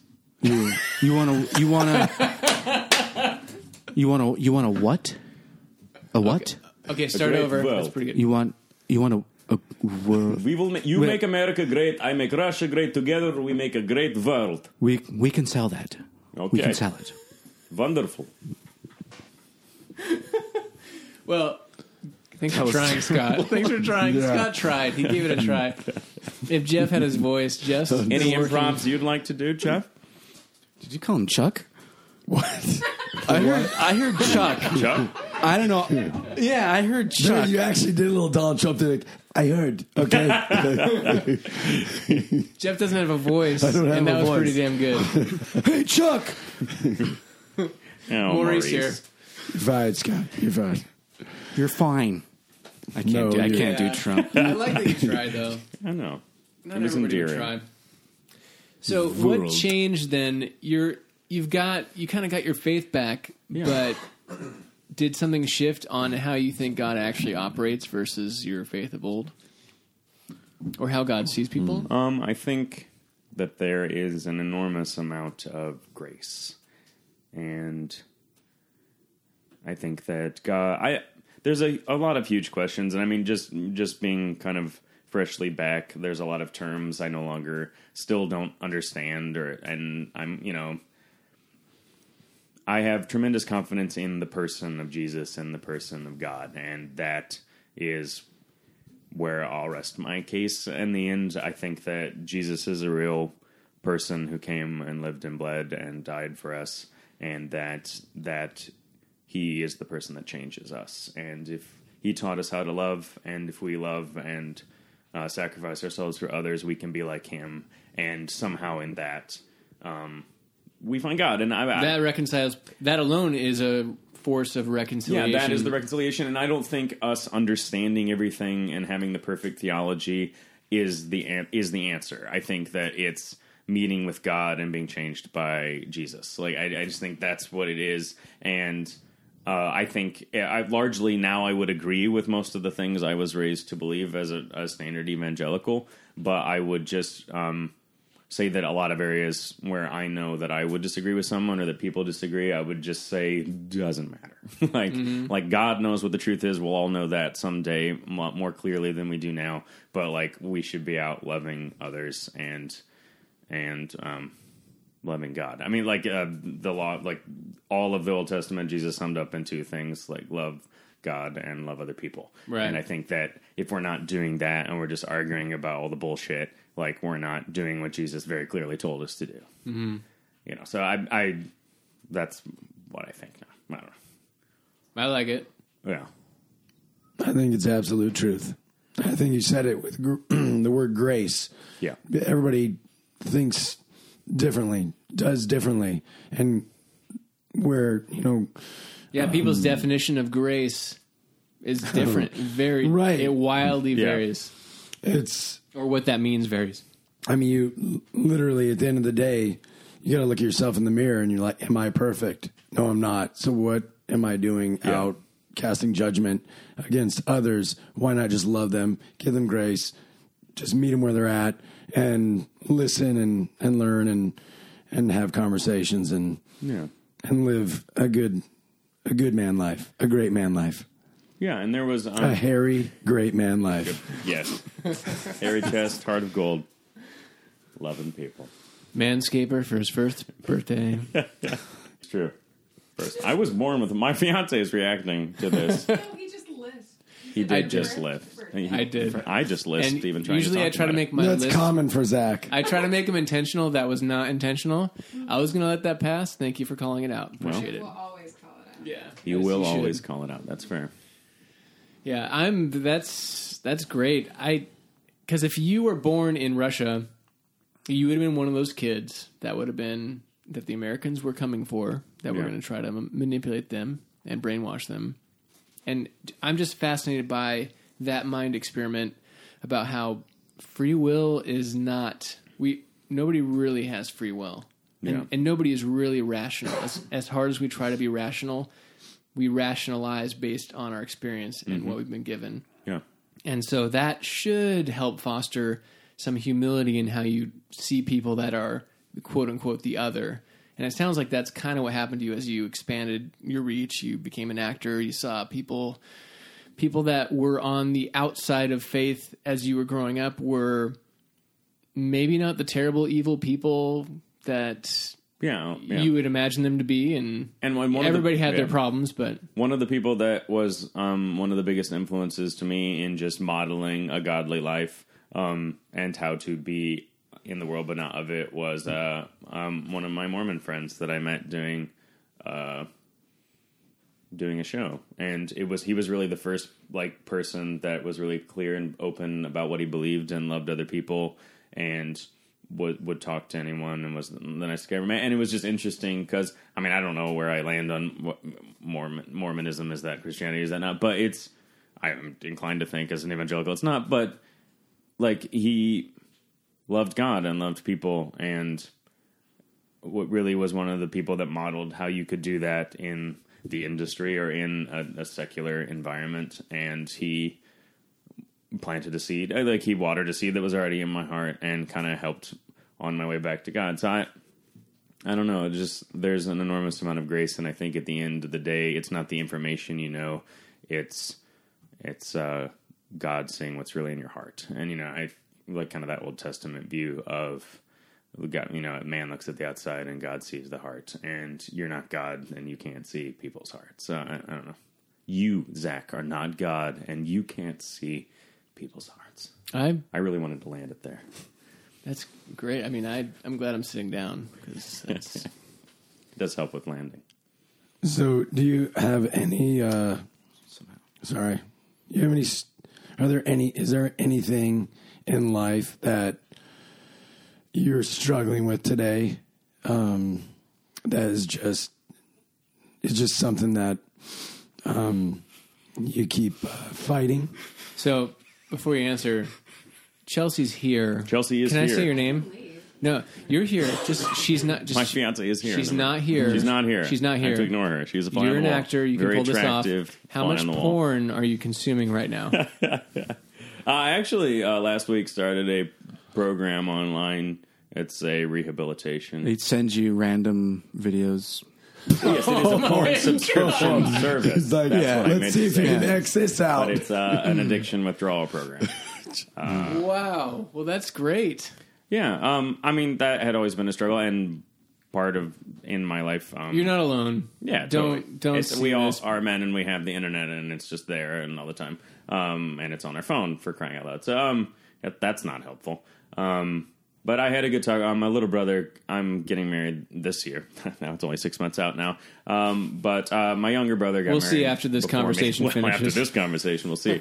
uh, I had a good talk with my younger brother just about um, how that's made his marriage hard and just having to be really open and honest about that. Mm-hmm. Um, he's been married for two years now, and uh, I mean, I had known I'm I'm I just knew that I wanted to get more on top of that, and I had kind of just been like, oh well, that's that, and if you don't fight it, it's whatever. Um, but it's a cool, even in like the last week or whatever, just in terms of having it, the kind of the program. It's really cool. It's called Fortify. Um, and it gives you a way to track things and log like you you have a battle tracker thing and you like if you have a problem with it like you log the device you log the time of day you log how you you were feeling and it gives you like a countdown and a calendar and kind of like Wow. ways to combat it and you have an accountability partner it's really cool Man, I would Is stop. that like Clash of Clans? Zack? it's a battle counter. It's exactly wh- about like. I- it's exa- mm. I was going to say I would stop watching porn just so I don't have to fill that thing out. Good grief! well it's it it's cool but um there's Thirty-three even- percent of their audience does that, and they count that as uh, stats that are victories. But just being able the little hypocrisies that if you just like assume like oh this is on the side and it doesn't matter. Um, just even in the last week, just um, of having m- methods to combat it and accountability a little bit more. It's just cool how when you don't assume like it, you're like on some level you're like oh this doesn't matter or this is just something I do. Or it's like excuses and and just taking that that leeches your spirit and Yeah. to kind of even be fighting that again in a constructive way mm. has been really helpful. I would say on a bigger point of view, just other than that, um, the thing I'm struggling with right now is just now that I am kind of stepping out in faith and trying to be who God calls me to be instead of what I've accepted about myself and my feelings. To kind of step out and dream bigger than uh, what I can see and carve out a more normal life. I've decided. Um, my fiance is here. Um, I've decided to uh, kind of take a step back from acting just because um, I think there maybe is a future for me in that, but the way I was going about it was um, kind of uh, just selfish and irresponsible to a certain degree. And I had I had observed a lot of people out on the road who had got married, but then were still taking gigs and being on the road a lot, and maybe getting a national tour that's really exciting and being gone for six months. and I just brutal. yeah, and I did. I that was not um, in. I knew that if ever I was really committed to a relationship and was able to find someone I really loved, that wasn't the life I wanted to l- leave. Yeah, me Right. too. To live. That's why I decided No, not to be an actor and not to be married. Yeah, Yeah. yeah, that makes sense. Well, we all have our. Maurice, more crazy old Maurice, but um, as you were saying, describing that six, the person being gone for six months, yeah. Chelsea was totally. She kind of like frowned a little bit and was like, "Don't do that." Yeah, it would be sad. Oh, puppy dog eyes. But um yeah, so in just in terms of like deciding to change your whole life and kind of step out in faith, it's been awesome to see how God kind of provided and opened doors that I didn't see. But as we head into like, you know, we're getting married this year, you know, there's all sorts of new bills I didn't have to worry about before when I was just on the road living places rent free and just all the things like that. It's just really easy to forget how God's provided for you when you've stepped out in the past. And it's just hilarious like how easy it is to just forget that like as you step out again, God's gonna be there again and there's gonna be a way forward that you can't see now. Um, so I think the bigger struggle for me right now is just applying the past to the future because it's very easy to look back at the past and be like, now I see how it all fits together, the tapestry God hath wrought. And then you look forward to the future and you're just like, it's just yarn and it's crazy and it goes everywhere. He's not a weaver. What's he doing? You know, it's like, so it's just re- it just looking out and just remembering. One of the things I try to remember is just that like God is now. Like we're in the now and God's here and he's doing stuff now. But um if we go forward in the future, this is just a pet theory of mine. I think if we like cast our mind forward in the future, then like God isn't necessarily there because it's our view of the future. And and just remembering that God will be there revealing things you can't know now. And just being with God in the now is important. Can we uh, step back to the, the porn talk again? Yeah, let's talk about it. Really digging into it. Hi Chelsea. How? As a It has four letters. yeah, as a as an actor, is there any part of that where you're looking at the actors in the in the, the scene? um, does that make it less like because you you know maybe talking about it? And I've probably I've probably felt this way too. Uh, that yeah, it just doesn't matter. I mean, it's not not actually doing it. Right? It's not real. That is an interesting yeah. So they're just acting. So it's, it not only does it not matter to me, it doesn't matter to them because they're just playing a part. Or because it doesn't matter to them, it shouldn't matter to you. Right. So then it would make it matter even less. Yeah. Because it's just it's just like a yeah. Interesting. I never really thought about it Well, that way. don't think I- about it then. I knew Great. I knew I was like probably supposed to be an actor one day when I was watching porn, and it was like obviously they'd redub I could do that better. audio. No, they'd obviously redub.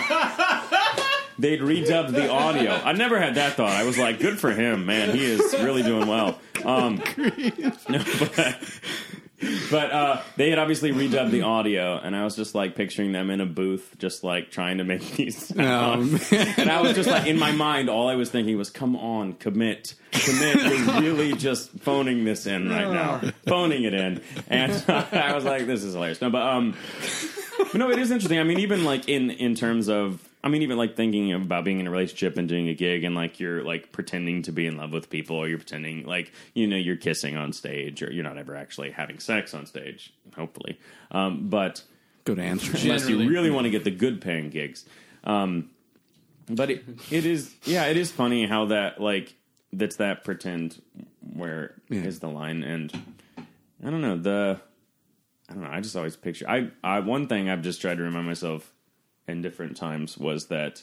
Um, like those are real people and like that's their life Yeah. and that's their job and they just cheapen something beautiful and that those are real people and you don't know their story and it's just to treat it like just this like tawdry little thing that someone handed you and you're like oh this is fun and to not remember that those are people that god loves and who are lost and probably wouldn't be doing that you know if, Yeah, and that's you know, that's where I was. people Yeah, where I was just kind of looking at them like they want to do this. Yeah. They're like, yeah, this is their job, and I know. it was- I mean, I knew it was wrong, but so they wanted to be there, and then Yeah. it was just that time when I realized that no, they're actually doing stuff that they don't want to be doing, and Yeah. but they're doing it anyway because they either need money or they want to, you know.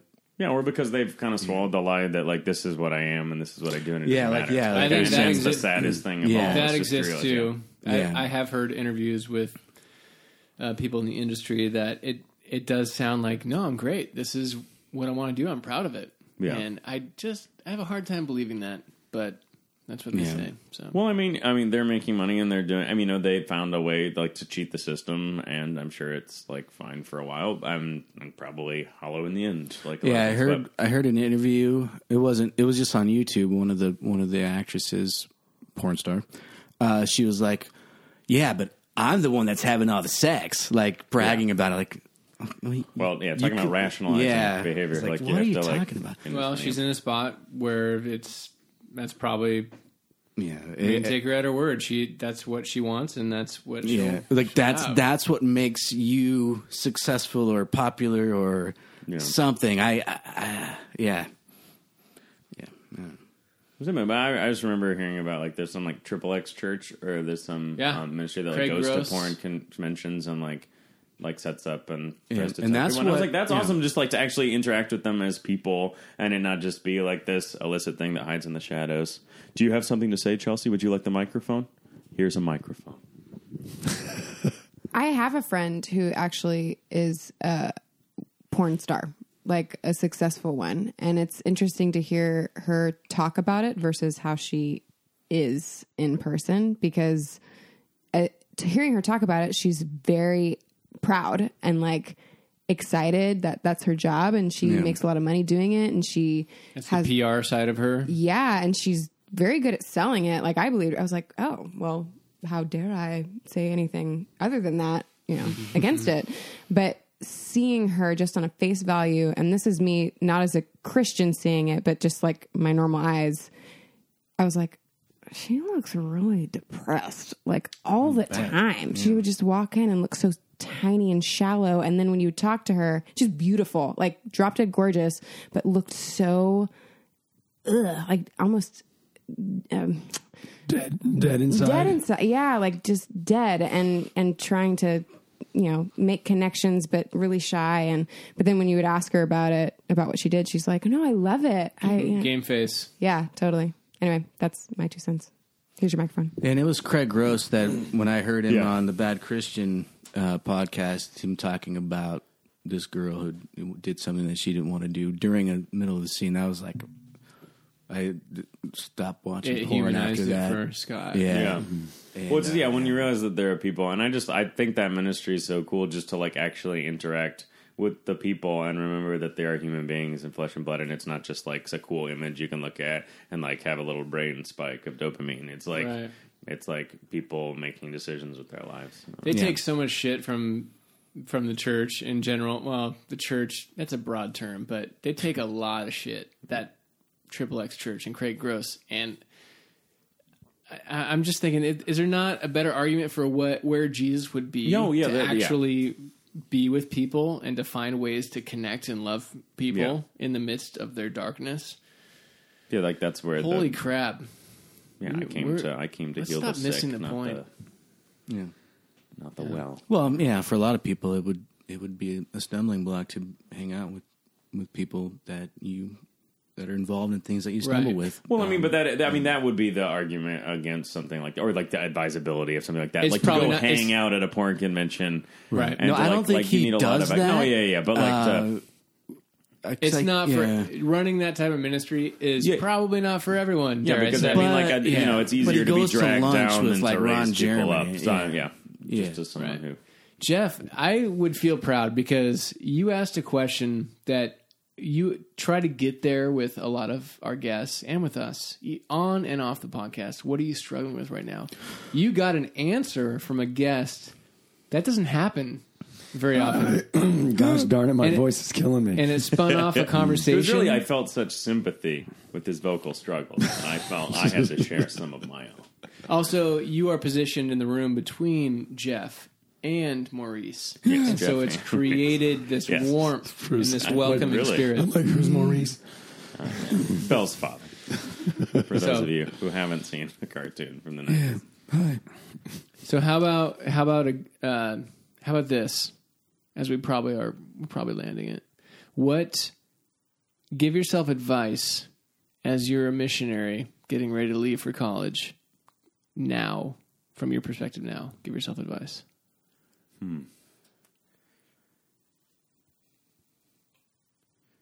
That's hard. I would. I mean, I'm terrible at things like that because I would really want to like think about it, and I'll probably like write something in, in two days. Okay, Uh, then that would stream of consciousness. Stream of pretend consciousness. we are Okay, improvising. fine. What do you fear most moving forward into marriage? What do I fear most? Agree. If you did it again, marriage? Jeff. What about your future wife? Do you not like? Uh, I'd say I, I fear. I'm just bringing up that one. I fear the honesty of always being around somebody and not having places to hide because even like it's easy to, for me to like look at how much I've improved, but just knowing that there's like stuff about me that I still don't want to share and don't want to talk about. And I mean, it's just more of the same. It's not your lower like- back tattoo. Yeah, my lower back tat. That's um, a real Butterfly. regret of mine. Lucky charm. I wish it was a butterfly, Jeff. I wish. Um, but just that knowing that, like to to really commit and make it be good, like you really have to be open about everything. That scares me because like there's a part of me that's scared that I'm not I'm not you know, or that I'm that I haven't changed enough for that I'll mess it up, you know. And I think that the fear of failure, especially if you are very self aware, I think the fear of failure can be paralyzing. Um, so when when you're gonna actually go all in on something you care about, um, that fear of failure can be intense. Uh, so I'd say I'm afraid of failing is the short answer. But uh, That's normal. yeah, but I'd So say that's good. normal. It's not normal to um, vocalize it and be so sure of it. With your fiance right next to you. Hey, that's what I say. Hi, honey. I'm scared. I'm going to mess this up, Yeah. but I'll do my best. If you don't try, if you don't try, you can't fail. That's what I say. That is true. so that's why I Zero failures. Boom. Yeah, in terms of looking back at my to giving advice to my younger self, I have no idea what I would say mm-hmm. because like I did everything. I tried to do the right thing the whole time, and I and ultimately it kind of led to where God wanted me to go. So I I would just be like, good luck. it's gonna be a bumpy ride, buddy. Try to enjoy it. Uh, I just picture your younger self saying, "Thanks, asshole." Yeah, I just like it's. I wouldn't have listened. I'd be like, who are you? What's this? I know. Why are you? Why do you have a beard? You're trying. yeah. I have a beard because my fiance likes it, but I'm I'm not self conscious about it at all. Mm, good, good. Thank goodness. It's horrible. I think I think, I What think Jeff's that? trying to say something. Everyone, gather round. If we listen carefully, we'll hear tiny voice. Michael is the I'm tiny done. voiced I'm done. Hey, Yeah. thank you, Philip, for being here. Yeah, what was up with the tiny hands comment? The tiny hands. He was And she laughed at it, and I just don't. Trump has tiny hands. Oh, that's when I was oh, oh, Trump. Scott, we all agreed that we wouldn't mention your tiny hands. I Average, was talking about average Trump's tiny hands. hands. Yeah. you know what they say about average hands? Yeah, Average ski gloves. it's true. I like my ski gloves thick and dark. Stop. Stop. So And yeah, thank you, Philip, for being here and putting up with us. That's an incredible story. And dear listener, please try to learn something from Philip and not from us. and uh, appreciate you listening. Please rate and review us on iTunes. That is our lifeblood. That's what puts uh, wind in our sails. And Scott, where can people find us? You can find us at bbbpod.com. Yes. Is that at all correct? Yes. Okay, good. Apparent, And apparently, Facebook? We have Facebook. Yes, Twitter and mm. Instagram we have Instagram. at That was a question. We have Instagram. yes Okay, at at Bros Pod nope BBB Pod nope at Bros Bibles Beer yes there we go. for all of them. yep Bros Bibles Beer for all of them except the Dub Dub Dub, BBB pod which is BBB Pod.